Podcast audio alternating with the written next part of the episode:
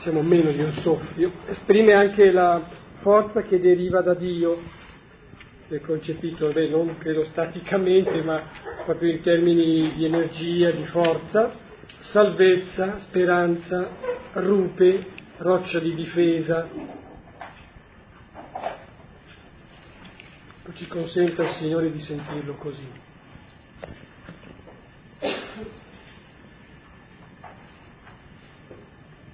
Stasera abbiamo il capitolo nono della prima lettera ai Corinti.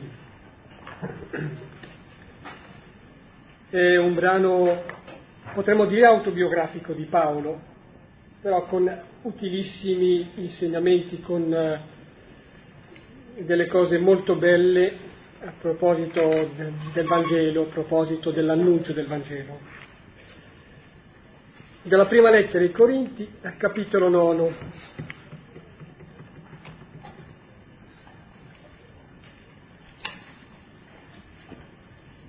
Leggiamo tutti e 27 versetti di questo capitolo. 27. Coraggio, affrontiamo il cammino. Non sono forse libero io? Non sono un apostolo? Non ho veduto Gesù, Signore nostro? E non siete voi la mia opera nel Signore? Anche se per altri non sono apostolo, per voi almeno lo sono. Voi siete il sigillo del mio apostolato nel Signore. Questa è la mia difesa contro quelli che mi accusano. Non abbiamo forse noi il diritto di mangiare e di bere? Non abbiamo il diritto di portare con noi una donna credente come fanno anche gli altri apostoli, i fratelli del Signore e Cefa? Ovvero, solo io e Barnaba non abbiamo il diritto di non lavorare. E chi mai presta servizio militare a proprie spese? Chi pianta una vigna senza mangiarne il frutto? O chi fa pascolare un gregge senza cibarsi del latte del gregge? Io non dico questo da un punto di vista umano, è la legge che dice così. Sta scritto infatti nella legge di Mosè, non metterai la museruola al bue che trebbia. Forse Dio si dà pensiero dei buoi, oppure lo dice proprio per noi. Certamente fu scritto per noi, poiché colui che ara deve arare nella speranza di avere la sua parte, come il trebbiatore trebbiare nella stessa speranza. Se noi abbiamo seminato in voi le cose spirituali, è forse gran cosa se raccoglieremo beni materiali? Se gli altri hanno tale diritto su di voi, non l'avremmo noi di più? Noi però non abbiamo voluto servirci di questo diritto, ma tutto sopportiamo per non recare intralcio al Vangelo di Cristo. Non sapete che coloro che celebrano il culto traggono il, vi, il vitto dal culto e coloro che attendono all'altare hanno parte dell'altare? Così anche il Signore ha disposto che quelli che annunciano il Vangelo vivano del Vangelo. Ma io non mi sono avvalso di nessuno di questi diritti e ve ne scrivo perché ci si regoli in tal modo con me preferirei piuttosto morire. Nessuno mi toglierà questo vanto. Non è infatti per me un vanto predicare il Vangelo, è per me un dovere. Guai a me se non predicassi il Vangelo. Se lo faccio di mia iniziativa ho diritto alla ricompensa, ma se non lo faccio di mia iniziativa è un incarico che mi è stato affidato. Qual è dunque la mia ricompensa? Quella di predicare gratuitamente il Vangelo, senza usare del diritto conferitomi dal Vangelo. Infatti, pur essendo libero da tutti, mi sono fatto servo di tutti, per guadagnarne il maggior numero. Mi sono fatto giudeo con i giudei per guadagnare i giudei. Con coloro che sono sotto la legge sono diventato come uno che è sotto la legge, pur non essendo sotto la legge, allo scopo di guadagnare coloro che sono sotto la legge. Con coloro che non hanno legge sono diventato come uno che è senza legge, pur non essendo senza la legge di Dio, anzi essendo nella legge di Cristo, per guadagnare coloro che sono senza legge. Mi sono fatto debole con i deboli per guadagnare i deboli. Mi sono fatto tutto a tutti per salvare a ogni costo qualcuno. Tutto io faccio per il Vangelo per diventarne partecipe. Non sapete che nelle corse allo stadio tutti corrono, ma uno solo conquista il premio. Correte anche voi in modo da conquistarlo. Però ogni atleta è temperante in tutto. Essi lo fanno per ottenere una corona corruttibile, noi invece una incorruttibile. Io dunque corro, ma non come chi è senza meta. Faccio il pugilato, ma non come chi batte l'aria. Anzi, colpisco duramente il mio corpo e lo asservo perché non succeda che dopo aver predicato agli altri venga io stesso squalificato. Abbiamo letto per intero il capitolo nono eh, che vedete è strettamente autobiografico e molto bello ed è un'intrusione tra il capitolo ottavo e il decimo che parlano dello stesso argomento, cioè degli idolotiti, della carne sacrificata agli idoli. E siccome Paolo ha detto alla fine del capitolo precedente che lui è disposto a rinunciare alla sua libertà a vantaggio degli altri, ci non mangerò mai carne in eterno pur potendola mangiare se questo nuoce ai miei fratelli, allora spiega in cosa consiste la vera libertà, che si prende lui come apostolo. Perché gli obiettano, eh, tu non sei libero perché non sei apostolo, perché gli apostoli sono liberi. E allora eh, Paolo spiega cos'è la libertà apostolica. Ci sono due tipi di libertà, tutte e due giuste. Eh? Una che è quella di far valere i propri diritti, anche religiosi, come fanno gli altri apostoli. L'altra è quella di rinunciare ai propri diritti è la libertà somma che si prende Paolo ed è la libertà di Dio. Quindi questo piccolo capitolo messo dentro dove Paolo si giustifica perché non si prende la libertà di fare quello che ritiene giusto, ma rinuncia a ciò che sarebbe giusto e vantaggioso per sé, perché è più vantaggioso per gli altri rinunciare a questo, allora viene fuori con questa bella spiegazione della libertà.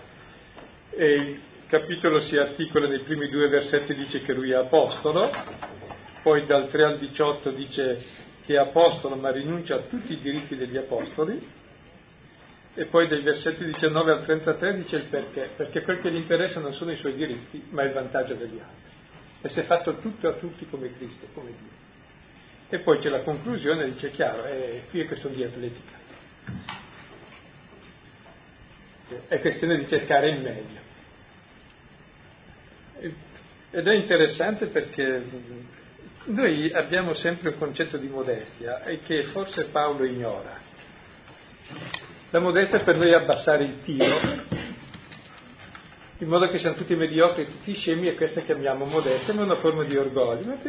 La modestia è vivere il dono di Dio con pienezza, con tutte le differenze possibili. La modestia non è che siamo tutti uguali, la modestia è che siamo tutti diversi e accettiamo tutte le differenze perché sono non importanti.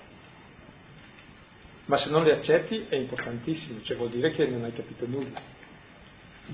E qui Paolo ci rappresenta, direi, l'apice della libertà e sono dei testi molto belli, allora eh, li vediamo un pochino, vediamo adesso i primi due versetti. Li facciamo per grossi blocchi perché così esauriamo stasera l'argomento mi veniva da osservare che sulla linea già espressa precedentemente, cioè Paolo davvero punta al meglio, non ad essere er più, ecco per dire, ma punta al meglio spinto dall'amore del Signore. Quindi eh, qui dice avrei dei diritti, non, non ne tengo conto perché servo meglio il Vangelo se vi rinuncio. Determinato quindi. Primi due versetti. Non sono forse libero io? Non sono forse un apostolo? Non ho veduto Gesù, Signore nostro, e non siete voi la mia opera nel Signore? Anche se per altri non sono apostolo, per voi almeno lo sono. Voi siete il sigillo del mio apostolato nel Signore. E Paolo ha sempre suscitato polemiche, gli dicevano che non era apostolo come gli altri perché appunto lui non aveva visto Gesù durante la vita terrena, in realtà lui con l'esperienza che ha fatto a Damasco, come è descritto nel capitolo 9 degli Atti, e nel capitolo primo della lettera ai Galati, lui è pienamente apostolo, ha visto il Signore. E paradossalmente lui, quando si parla dell'apostolo con l'articolo, è lui, perché ha fatto più di tutti gli altri, effettivamente. Nella storia di fatti è risultato così, sì. l'apostolo. L'apostolo delle genti, c'è anche questa aggiunta, ma l'apostolo per eccellenza è lui. E allora le qualifiche dell'apostolo, la prima è l'essere libero, la seconda è l'apostolo è colui che ha veduto il Signore e la terza è che fa delle opere apostoliche. E dice io queste cose le ho tutte, poi spiegherà cos'è la sua libertà. Il Signore l'ho visto e la mia opera siete voi, cioè la Chiesa di Corinto l'ho fatta io. L'apostolo è quello che fonda la Chiesa.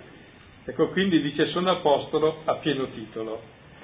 Però adesso dovrà spiegare in che senso lui intende la sua libertà apostolica e non entra in discussione sul fatto dell'essere apostolo, mentre invece la seconda lettera ai Corinti entra proprio sul tema perché glielo contestavano molto, entra sul tema di nuovo dell'essere apostolo e quindi sarà interessante farle per capire meglio cos'è l'apostolo. Ma ora qui lo lasciamo qui e andiamo avanti invece sul concetto di libertà. Questa è la mia difesa contro quelli che mi accusano. Non abbiamo forse noi il diritto di mangiare e di bere? Non abbiamo il diritto di portare con noi una donna credente, come fanno anche gli altri apostoli, fratelli del Signore, Cefa. Ovvero, solo io e Barnaba non abbiamo il diritto di non lavorare. Allora, gli altri apostoli, ognuno faceva la vita apostolica nella condizione in cui era. Chi era sposato era sposato, chi non lo era non lo era. E chi credeva di sposarsi si sposava. E allora gli altri apostoli avevano la loro, la loro moglie e poi avevano il diritto di mangiare e di bere, cioè loro lavoravano a tempo pieno per la comunità, la comunità manteneva lui e la sua famiglia. Cioè, è termine di giustizia. Cioè, il diritto eh, che hanno tutti gli apostoli non è uno stipendio evidentemente, è uno scambio di doni. Cioè come l'Apostolo si dedica a tempo pieno alla comunità, la comunità riconosce questo suo lavoro a servizio di tutti e gli rende ma non in termini di pagamento, in termini profondi, cioè di scambio di doni. Uno mette in comune il suo dono con l'altro. E Paolo riconosce che questo è un diritto che hanno gli apostoli e gli altri lo esercitano. Difatti gli altri apostoli sostanzialmente vivevano loro e la loro famiglia a spese della comunità dove si trovavano. Invece Barnaba e Paolo non avevano la donna e dove andavano si mettevano a lavorare per mantenersi. Che interessante. Quindi rinunciavano ai due diritti fondamentali. Paolo, come ogni rabbino, aveva un mestiere, un lavoro. Lo sapete che lavoro faceva Paolo? Eh? Tessitore. Di Barnaba non sappiamo cosa facesse, però a testimonianza di Paolo si capisce che anche Barnaba faceva il lavoro per cui si manteneva, non era a carico. Non c'era l'otto per mille. Però è interessante no, che questo diritto lo riconosce, perché è proprio la comunità cristiana è uno scambio di doni e di beni, quindi è fondamentale, non è un diritto così, direi semplicemente umano di dire eh, do un des, no, è qualcosa di più profondo, cioè la comunità è proprio dove ci si scambia i beni reciprocamente, ognuno secondo i propri doni. Però stranamente Paolo e Barnaba non vogliono la reciprocità.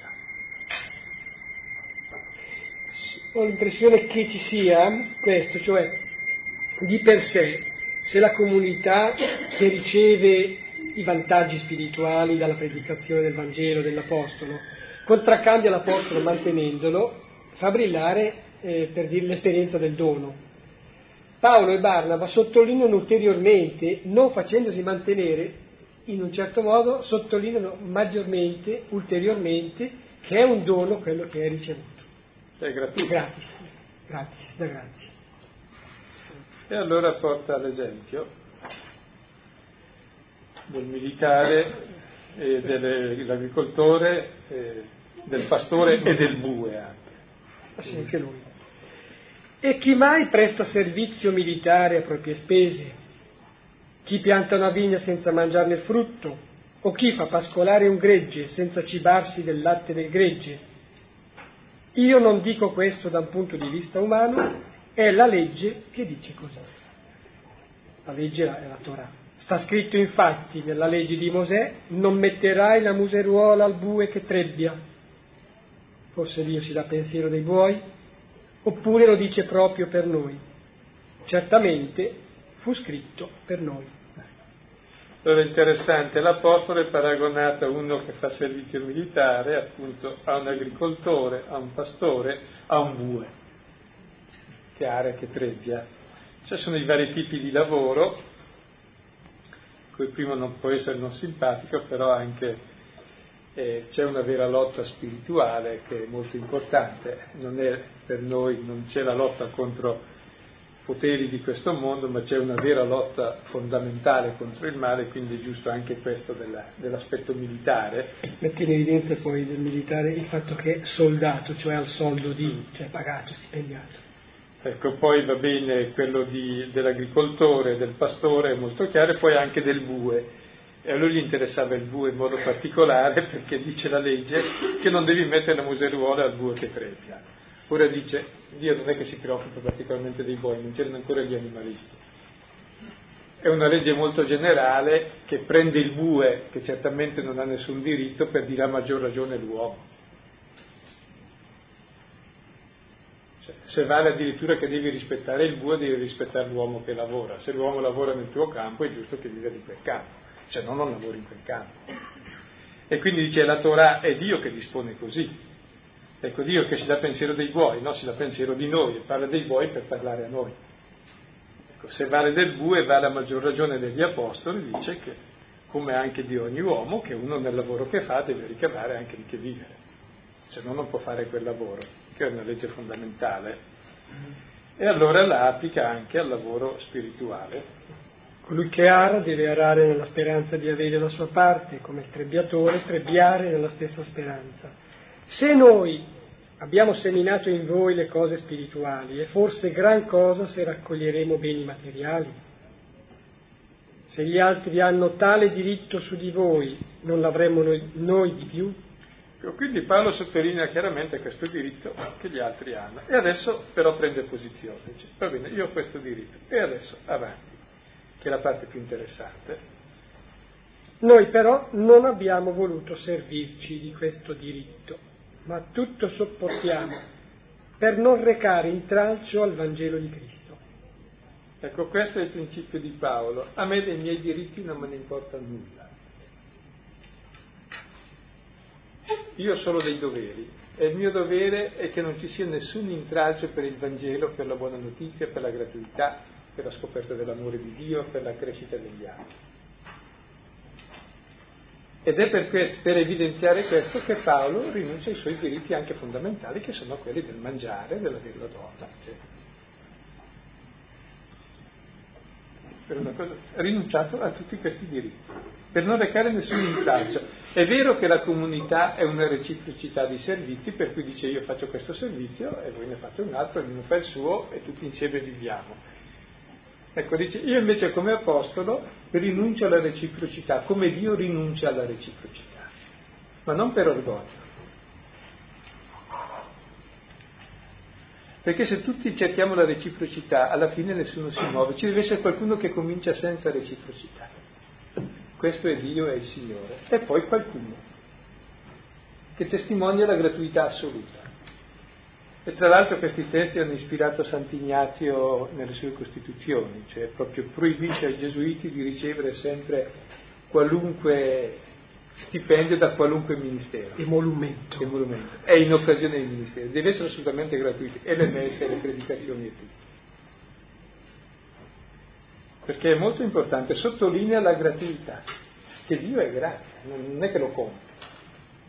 E sottolinea la gratuità senza condizioni, cioè non è perché tu mi rispondi che allora io.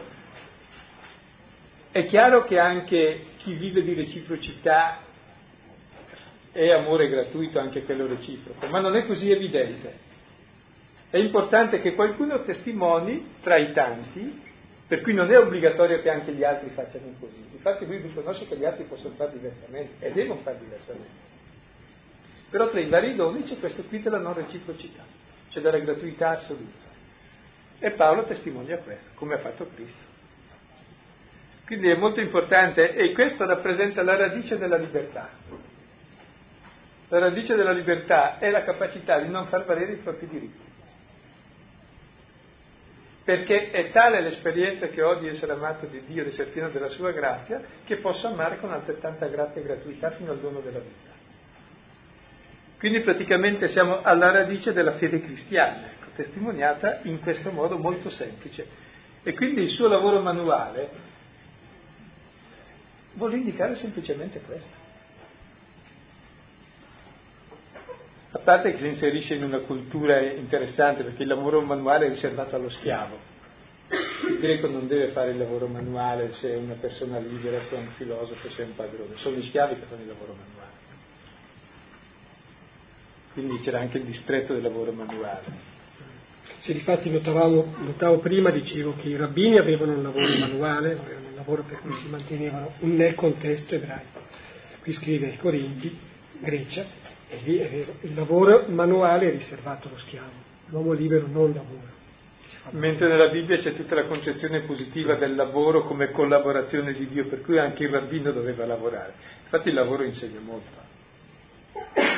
Per esempio, se si dicono idee sbagliate, le paga chi ascolta, quindi se dai una martellata sbagliata sul dito la senti subito. E quindi pensi, e le idee sono martellate in testa di altri se sono sbagliate. Quindi, e insegna molto la manualità, cioè ti ridimensiona, cioè ti fa capire che l'errore lo paghi tu, allora ti dice, allora, eh, gli errori che faccio pagare agli altri, allora devi stare un po più attento anche nella... Intellettualmente parlando uno dice adesso faccio e può pensare di fare montagne di cose, manualmente invece vedi la pochezza proporzionata al tempo, alle forze che hai. E l'errore appunto intellettualmente non lo paghi, lo pagheranno altri. Invece se sbagli fisicamente ci, ci rimetti tu. Toglie l'arroganza intellettuale e fa capire più cose. Ecco. Quindi ha anche un valore, un valore grosso, educazione. Ecco, però vedete, mi sembra che qui vada accolta la radice della libertà, c'è proprio questa rinuncia ai diritti in modo che traspaia la gratuità. E questa rinuncia ai diritti è possibile soltanto a chi è talmente assimilato al figlio, che si sente totalmente amato dal padre, che non ha bisogno della risposta. Non perché non gliene importi, ma perché addirittura la fonda con questa gratuità e la rende possibile dove sarebbe impossibile. Perché amor che a nulla amato, amar perdona. Cioè, un amore così gratuito è la condizione perché l'altro possa a sua volta rispondere, con libertà però, cioè, quindi con amore, non per costruzione. Quindi siamo praticamente, direi, al punto centrale della fondazione della Chiesa in questa comunità, cioè della fondazione di una comunità libera di amore, di grazia, che testimonia l'amore gratuito di Dio in modo che i reciproci servizi non siano reciproci asservimenti, perché io col mio servizio ti ricato perché tu hai bisogno di me, e tu mi ricatti, come capita anche per me, tu mi ricatti perché tu hai bisogno di me e viceversa, ma invece sia proprio grazia reciproca. Andiamo avanti. Versetto tredicesimo, seguenti. Non sapete che coloro che celebrano il culto traggono il, vi, il vitto dal culto e coloro che attendono all'altare hanno parte dell'altare. Così anche il Signore ha disposto che quelli che annunciano il Vangelo vivano del Vangelo, ma io non mi sono avvalso di nessuno di questi diritti. Ecco, è interessante, questi diritti ci sono ed è giusto che siano rispettati ed è giusto che ci sia gente che vive così. Quindi non contesta chi fa diversamente. E non è che sbaglia chi fa diversamente da Paolo. Fa bene a fare diversamente, perché Dio lo chiama a far così. Però Paolo dice, vi dico che è giusto che ci siano questi diritti, ma io non voglio avvalermi di questi diritti. E aggiunge, preferirei piuttosto morire, che non è un piccolo dettaglio. Cioè vuol dire che quindi andrebbe della sua identità, se facesse diversamente, se facesse come gli altri che pure fanno giusto.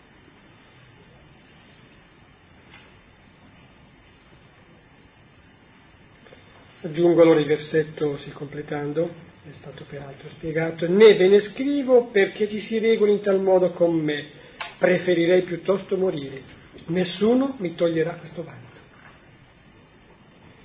Non è infatti per me un vanto predicare il Vangelo, è per me un dovere, si può dire anche, mi incombe una necessità. Guai a me se non predicassi il Vangelo. Ecco, e qui Paolo spiega un pochino allora perché agisce così. Il testo greco è più chiaro. Tanto si può notare che dice nessuno mi toglierà questo vanto di predicare gratuitamente. E dopo, infilando il discorso a partire dalla parola vanto, dice non è un vanto predicare il Vangelo, ma è un dovere. Non è un diritto, ma è un dovere. Ecco. Circa la, la parola eh, dovere, ecco, dice per me è una necessità. Cioè, la traduzione esatta sarebbe epiteite noi anche, cioè sta sopra di me una necessità. Non è libero di far diversamente. E spiegherà perché e continua guai a me se non predicassi il Vangelo così. Cioè non è che lui ha scelto di predicare il Vangelo come uno dice scelgo di fare servizio militare eh, a soldo di quel padrone e mi paga, scelgo di lavorare in campo di quel signore e mi paga. Cioè sono un prestatore di opera e quindi ricevo dalla mia opera ed è giusto. Faccio il pastore e mi pagano, vivo da pastore, è giusto. Lui dice no, io non, non presto nessuna opera c'è una necessità in me, fa parte della mia natura, io non posso fare diversamente. Come Gesù fa parte della sua natura di figlio, dà tutta la, se stesso ai fratelli e non può fare diversamente e non è che deve essere pagato per questo, è la sua necessità interna. Cioè lui partecipa totalmente dell'amore del padre perché è totalmente nel figlio verso tutti i fratelli e per lui è una necessità andare verso i fratelli. Cioè lui è schiavo dei fratelli, non è un prestatore d'opera per gli altri. È come Cristo che è schiavo, cioè appartiene agli altri, quindi non mi devono niente. Io lavoro per loro, ma loro non mi devono niente, perché sono loro schiavi. Questo è il livello ultimo della libertà, appartiene a loro, come Dio, mica l'ha pagato nessuno di noi Dio, gli ha pagato la vita o l'aria che respiriamo o l'amore che ha per noi. Per Dio è necessario darci, siamo suoi figli. E qualcuno testimonia questa necessità di Dio che è la somma libertà. Capite allora in che senso intende la libertà apostolica Paolo, che poi è la radice di ogni libertà in fondo a questo tipo. E guai a me se non predicassi, ma dice guai a me perché perderei la mia identità, cioè non sarei più io, cioè sono rovinato io, ecco. Ma non perché sono punito, sono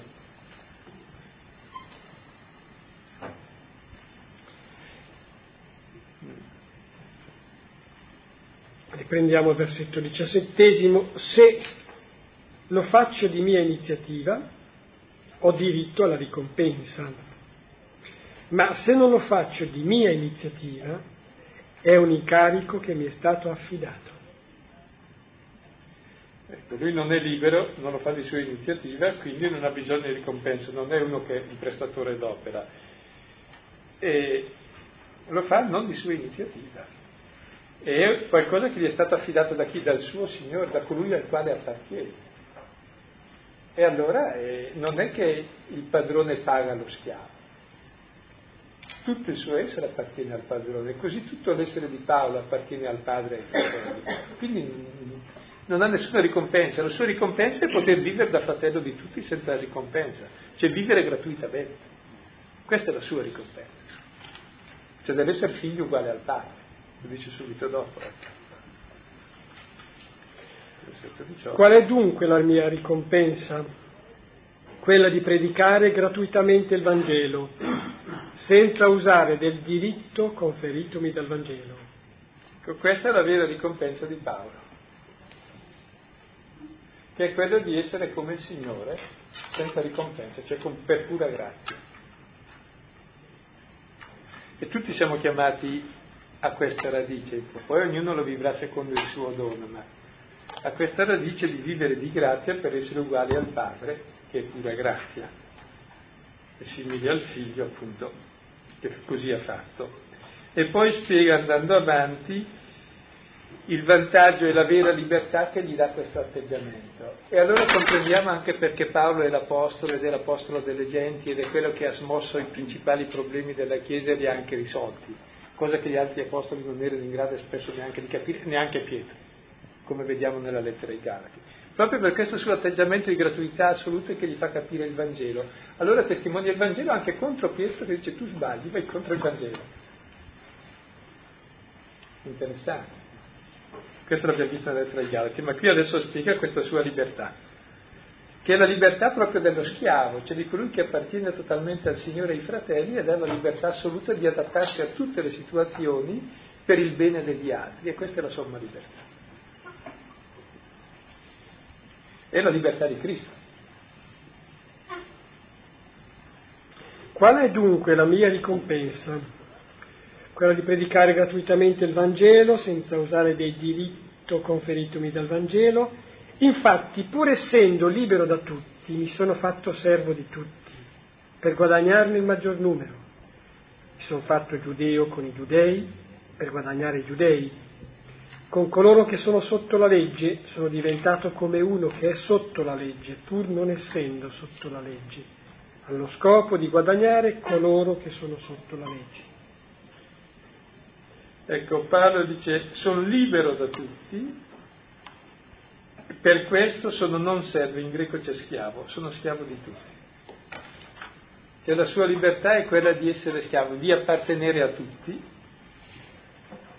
perché tutti siano guadagnati all'amore di Dio e alla grazia. Per questo allora, ecco la sua libertà che poi noi chiameremo oggi in culturazione, qui giudei è giudeo.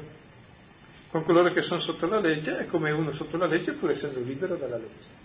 La sua libertà non è quella di osservare la legge, non è quella di trasgredire la legge, è quella di osservarla quando è necessario osservarla, è quella di trasgredirla quando è necessario trasgredirla.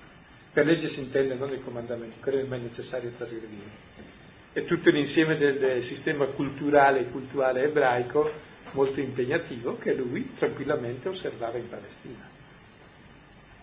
Quando non era necessario, e agli altri non imponeva. Quindi, perché quel che era importante non era osservare queste norme e neanche le altre norme, era la libertà da tutte e due perché quel che importa è un'altra cosa e il fatto che lui fosse libero di essere l'uno e l'altro fa vedere che e l'uno e l'altro sono relative.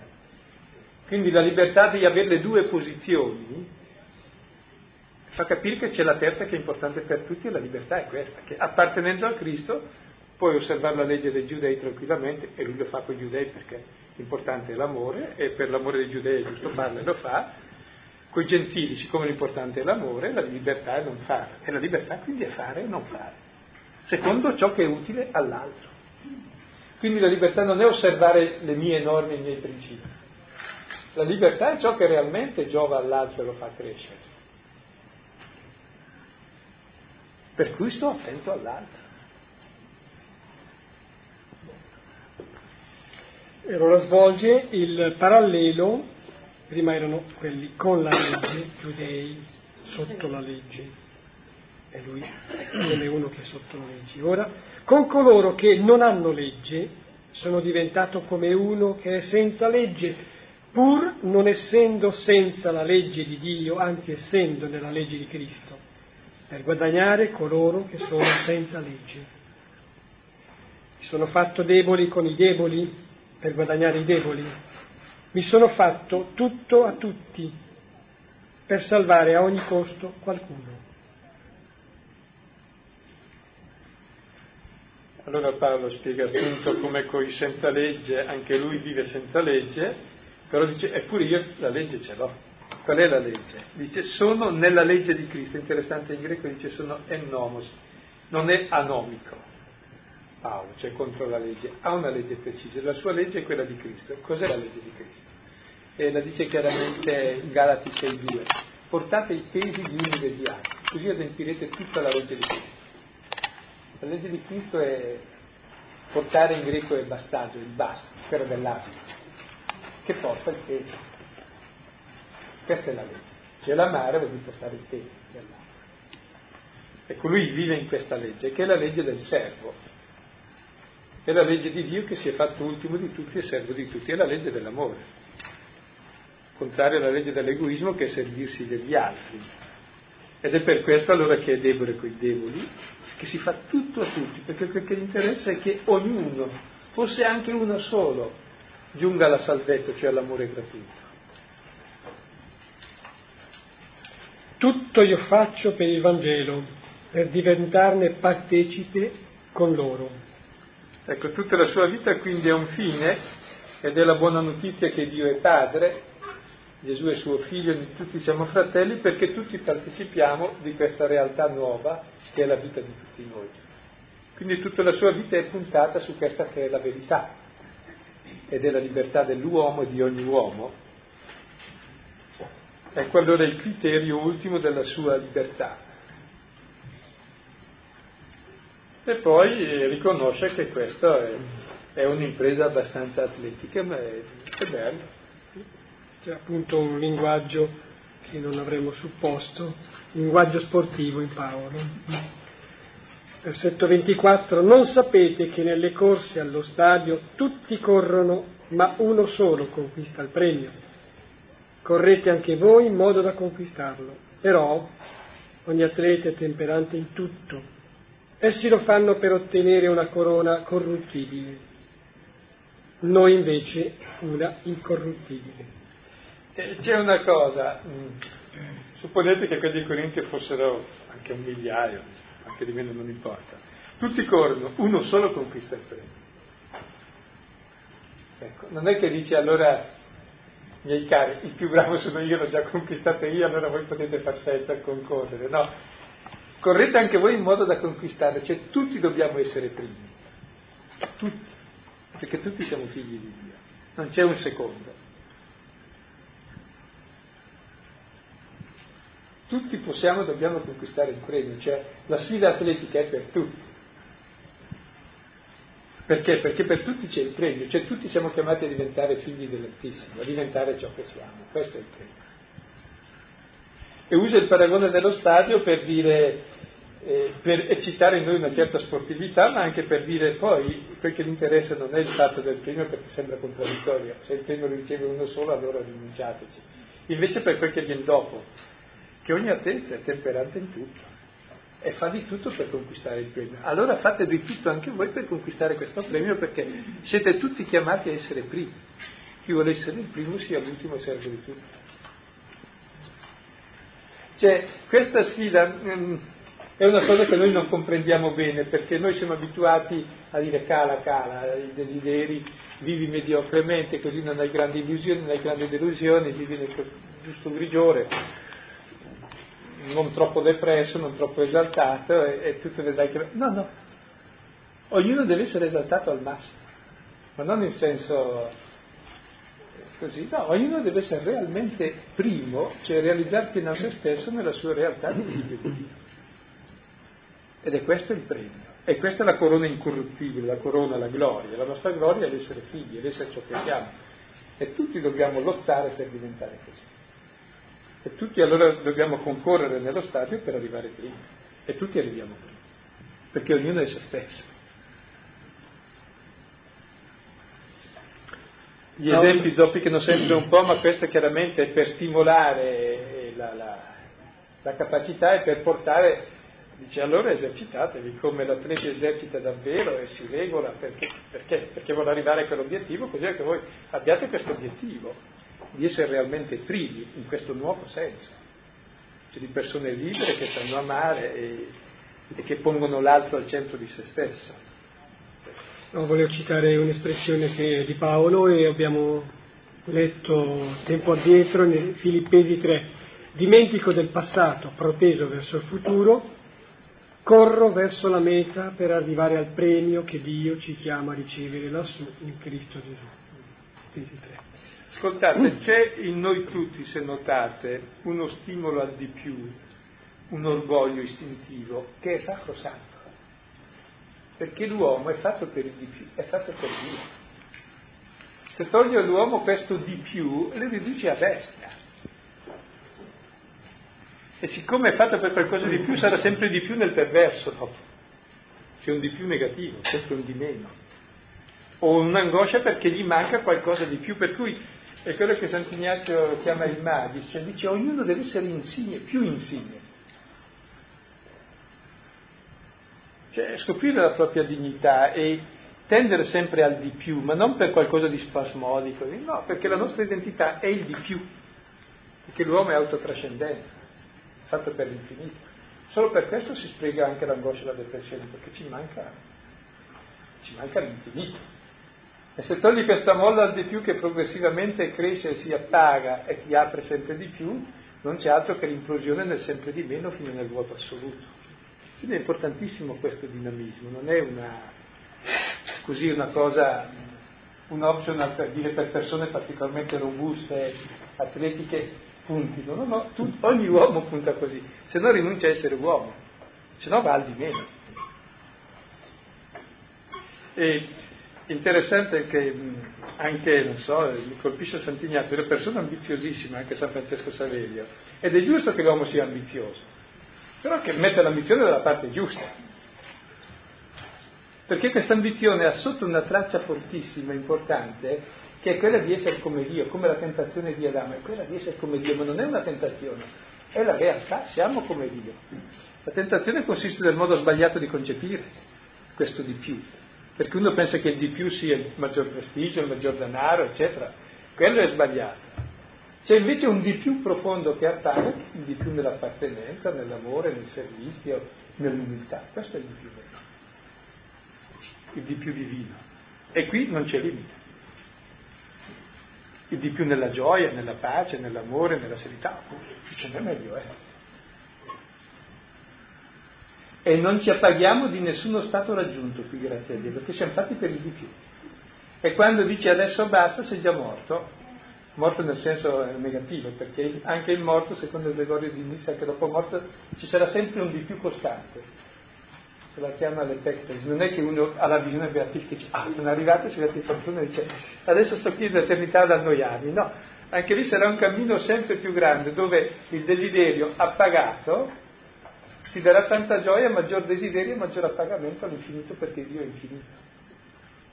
Quindi l'avventura va avanti. E poi si ragiona così un po' per analogie, però intuisco che togliere all'uomo questo di più è proprio incastrarlo radicalmente come uomo, non è più niente. E oggi state attenti che si punta sempre sul togliere i desideri, fai quel poco che ti riesce e poi sei a posto.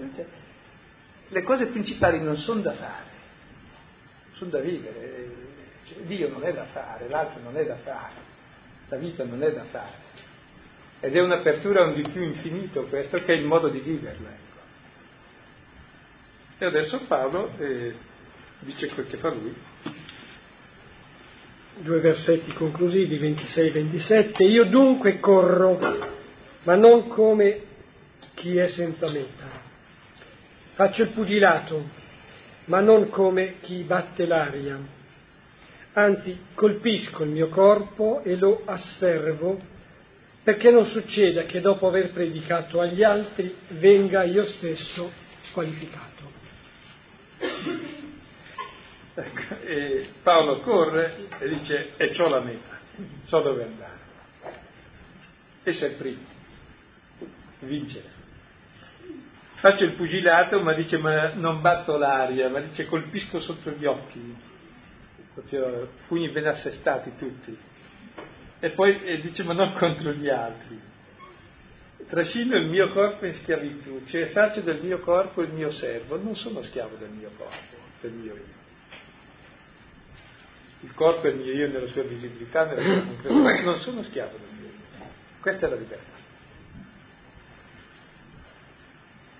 ma lo rendo schiavo, docile, lo rendo servo e rendo anche il mio corpo, la mia vita concreta appartenente a Dio e ai fratelli. Questa è la mia libertà. Questo è il mio essere primo come Cristo che si è fatto ultimo e servo di tutti. E questo è l'aver raggiunto la meta. Dice non è che io l'abbia raggiunto, dice altrove, ma corro per conquistarla. Anche qui aggiunge, perché non vorrei che dice dopo aver detto queste cose agli altri sono squalificato io dalla corsa perché non le faccio quindi le richiama anche a sé mentre le dice. Ecco, come vedete è una bellissima pagina autobiografica che però ci insegna il dinamismo della vita spirituale. E sintetizzando allora i vari punti, i primi due versetti sono su Paolo Apostolo, prendete Atti 9, 1, 18 dove si descrive la sua vocazione apostolica, Galati 1, 11, 24 dove la ribadisce lui. Poi il secondo punto, dai versetti 3 al versetto 18, Paolo rinuncia ai propri diritti. Come testi prendete Matteo 7,12, che è la regola aurea, ciò che vuoi che gli altri facciano a te, cioè i tuoi diritti, diventino i tuoi doveri, fallo tu agli altri. È il capovolgimento dei diritti nei doveri, è l'etica fondamentale dell'amore, mentre quella dei diritti è quella dell'egoismo, ognuno vuole i suoi diritti ma nessuno rispetta i miei diritti e tutti litighiamo per i diritti, mentre invece c'è uno che comincia a considerarli il proprio dovere e quello comincia ad amare. Oppure prendete Luca 6, 27, 38, che ho ampliato. Poi la libertà di Paolo consiste nel farsi tutto a tutti, cioè nel farsi servo, schiavo di tutti, come Gesù, Marco 10, 41, 45. Oppure prendete Galati 5, 1, 15 dove Paolo parla ancora di questa libertà che è l'essere schiavi gli uni degli altri per amore, questa è la libertà. Poi tutta la vita è un impegno per questo di più, per questa crescita, per questa corsa, per questa atletica, prendete Filippesi 3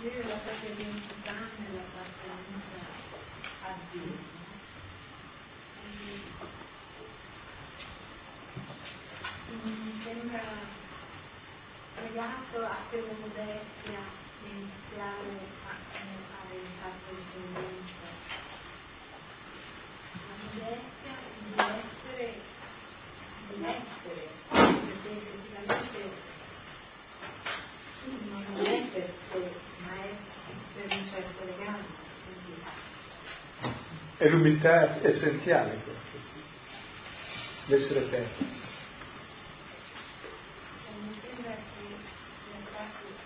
Io almeno ho, ho visto qualcosa che non vedevo prima, per cui una cosa che può sembrare una dipendenza diventa invece una forza. Punto primo. Punto secondo, e questo essere per l'altro, essere dell'altro, è l'umiltà radicale, che però è l'identità. Per cui l'umiltà non è qualcosa di deprimente, ma è la gloria. Al di fuori di qui sei nel vuoto, non hai gloria. e, e inoltre questa gloria si chiama amore. Tant'è vero che umiltà e amore è un sinonimo in tutta la tradizione mistica.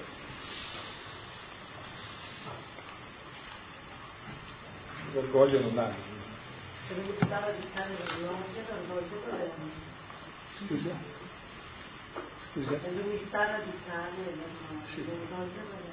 E il vuoto, difatti Paolo chiama e l'umiltà di Cristo la chiama plerodoxia, la gloria piena, e la nostra vanità la chiama chenodoxia, la gloria vuota, tenendo presente che la parola gloria in ebraico vuol dire peso, la consistenza, il peso che ha. Per cui c'è il peso vuoto che è il vanitoso, la vanità, anche noi chiamiamo vanità il superbio, ma è un peso vuoto, inconsistente. C'è il peso pieno che è l'umiltà umster, molto solido, che ci fa uomini e che è la qualità più alta di Dio perché Dio è umile, appunto, è dell'alto ed è la sua gloria. È Filippesi 2, 5 11 che parla di questo. Infatti se voi pensate alla vostra esperienza, quando è che abbiamo moti d'orgoglio? Quando ci sentiamo niente. quando ci sentiamo molto umiliati abbiamo reazioni orgogliose, quando, quando siamo contenti, siamo abbastanza pieni, siamo anche unici. Non abbiamo bisogno di affermarci, di umiliare altri, di sentirci superiori, ci basta essere quel che siamo e ci va benissimo.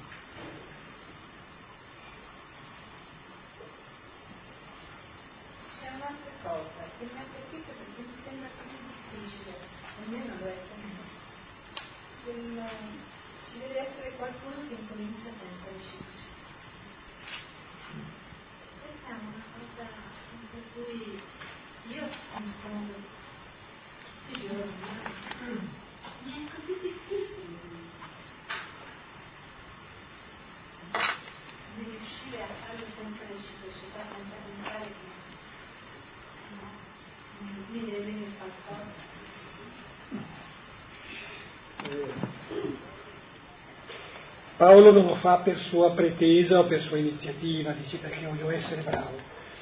Paolo l'ha fatto, lo fa qui, eh, perché ha fatto esperienza, ha fatto un'esperienza eh, profonda di qualcuno che eh, proprio radicalmente Dio, eh, anche con l'alleanza, eh, è un'alleanza unilaterale da parte sua, l'uomo è anche sollecitato ad accoglierla, l'alleanza, e anche a... Um, così a corrispondere, ma è proprio l'evidenziazione della grazia questo. Eh?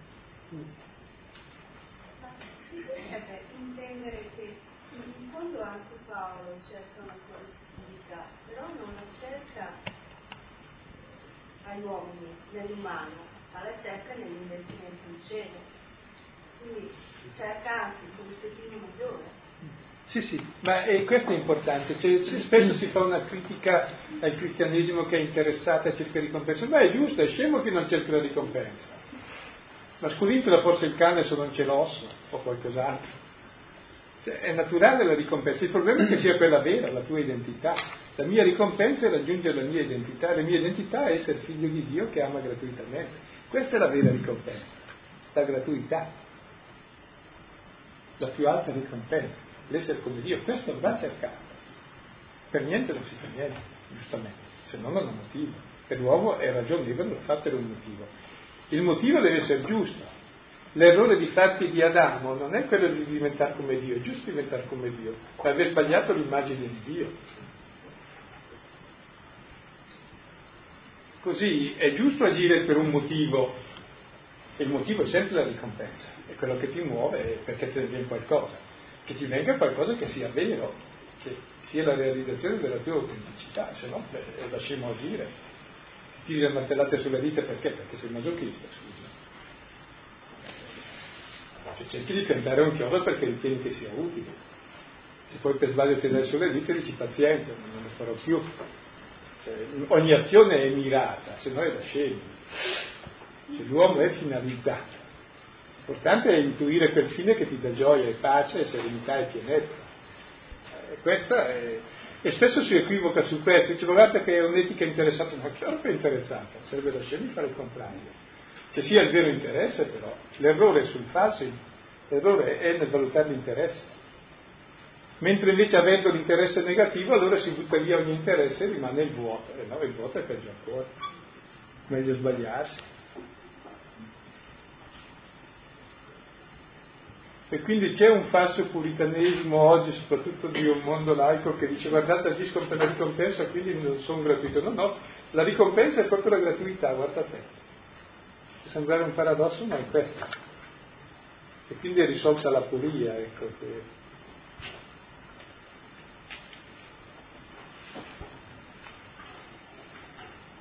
Forse un problema è questo, quando si dà gratuitamente finisce le progetto di nascondono, non ti lasciano più neanche tempo per sbagliare, si mangiano. Gratuitamente li mandi in malore, scusa. Eh. La gratuità vale in tutti i sensi.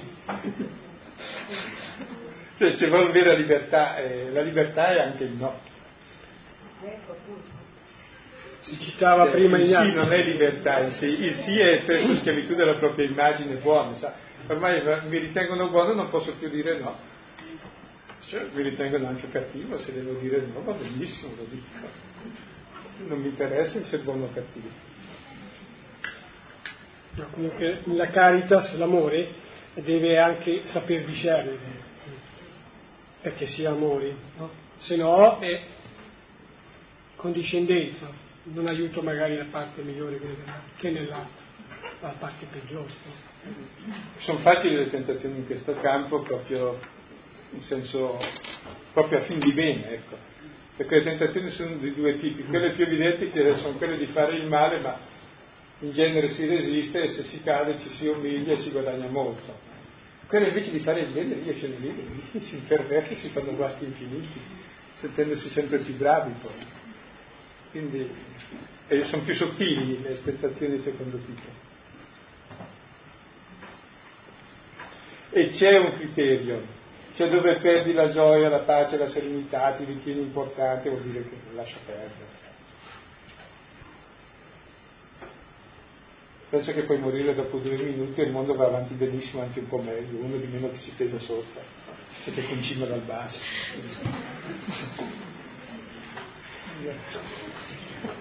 Io pensavo all'idea di libertà che, che gira no, da, da, dai mass media alle famiglie. E lo confrontavo un po' con la libertà invece che, che vive Paolo, perché, perché vive in profonda unione con il suo Signore, quindi lì vedi proprio l'inganno, la tenegra e vedi la luce come distinguere, come vivere questa sequela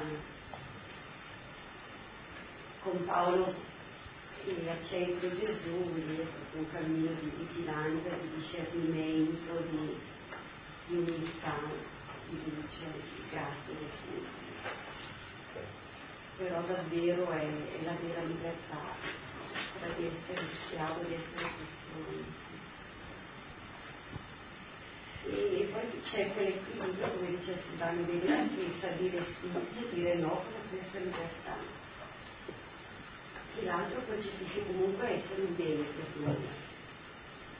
Il vero bene il bene per essere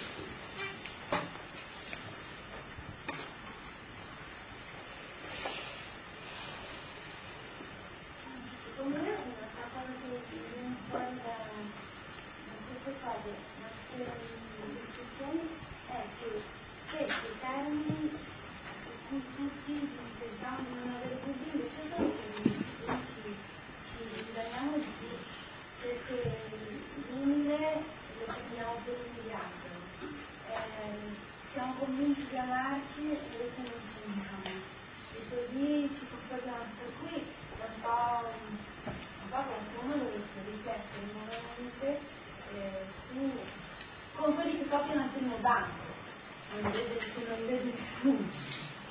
Cioè, le, le cose che abbiamo più sotto gli occhi, che abbiamo più frequentemente, noi ehm, ci inganniamo con più facilità. Siccome le cose molto semplici sembrano poco soddisfacenti, si va sempre fare delle spiegazioni molto complicate dei termini particolari, invece mi mente appunto l'amato prossimo come se stesso dà per scontato che uno sappia cosa vuol dire amare se stesso. Invece mi sembra fuori anche mi so, la mia riflessione che nessuno di noi molto probabilmente ama se stesso. Oppure anche conoscerete la verità, la verità di fare liberi eh, in che parte, in che senso, in queste cose forse appunto molto, molto quotidiane, su cui invece sì troviamo proprio completamente come una vita. Sì, è proprio su queste cose elementari e fondamentali e vere eh, che eh, sono adulterate le cose vere, non quelle false cominciando da, dal serpente che ha adulterato la nostra verità più profonda, l'essere uguali a Dio. Cioè comincia il primo inganno, proprio sulla cosa più vera, siamo su immagine e somiglianza. Così tutte le altre cose sulle... Infatti, dov'è che ci si fa il male? Ma nel volersi bene ci si fa il male. Agli estranei, le persone che non vuoi bene, non fai mai male, assolutamente. Per esempio. Cioè è proprio così la libertà, è proprio lì che ci sono tutte le... E la verità vi farà libero. Eh sì, la verità che qual è la verità? La verità è che siamo figli di Dio. Allora se sei figlio sei libero, cioè ami i fratelli, questa è la libertà. Però appunto queste cose non, non sono di comune, cioè bisogna riflettere sulle cose più, più ovvie, più fondamentali e capire quelle, perché è proprio su quelle che siamo giocati.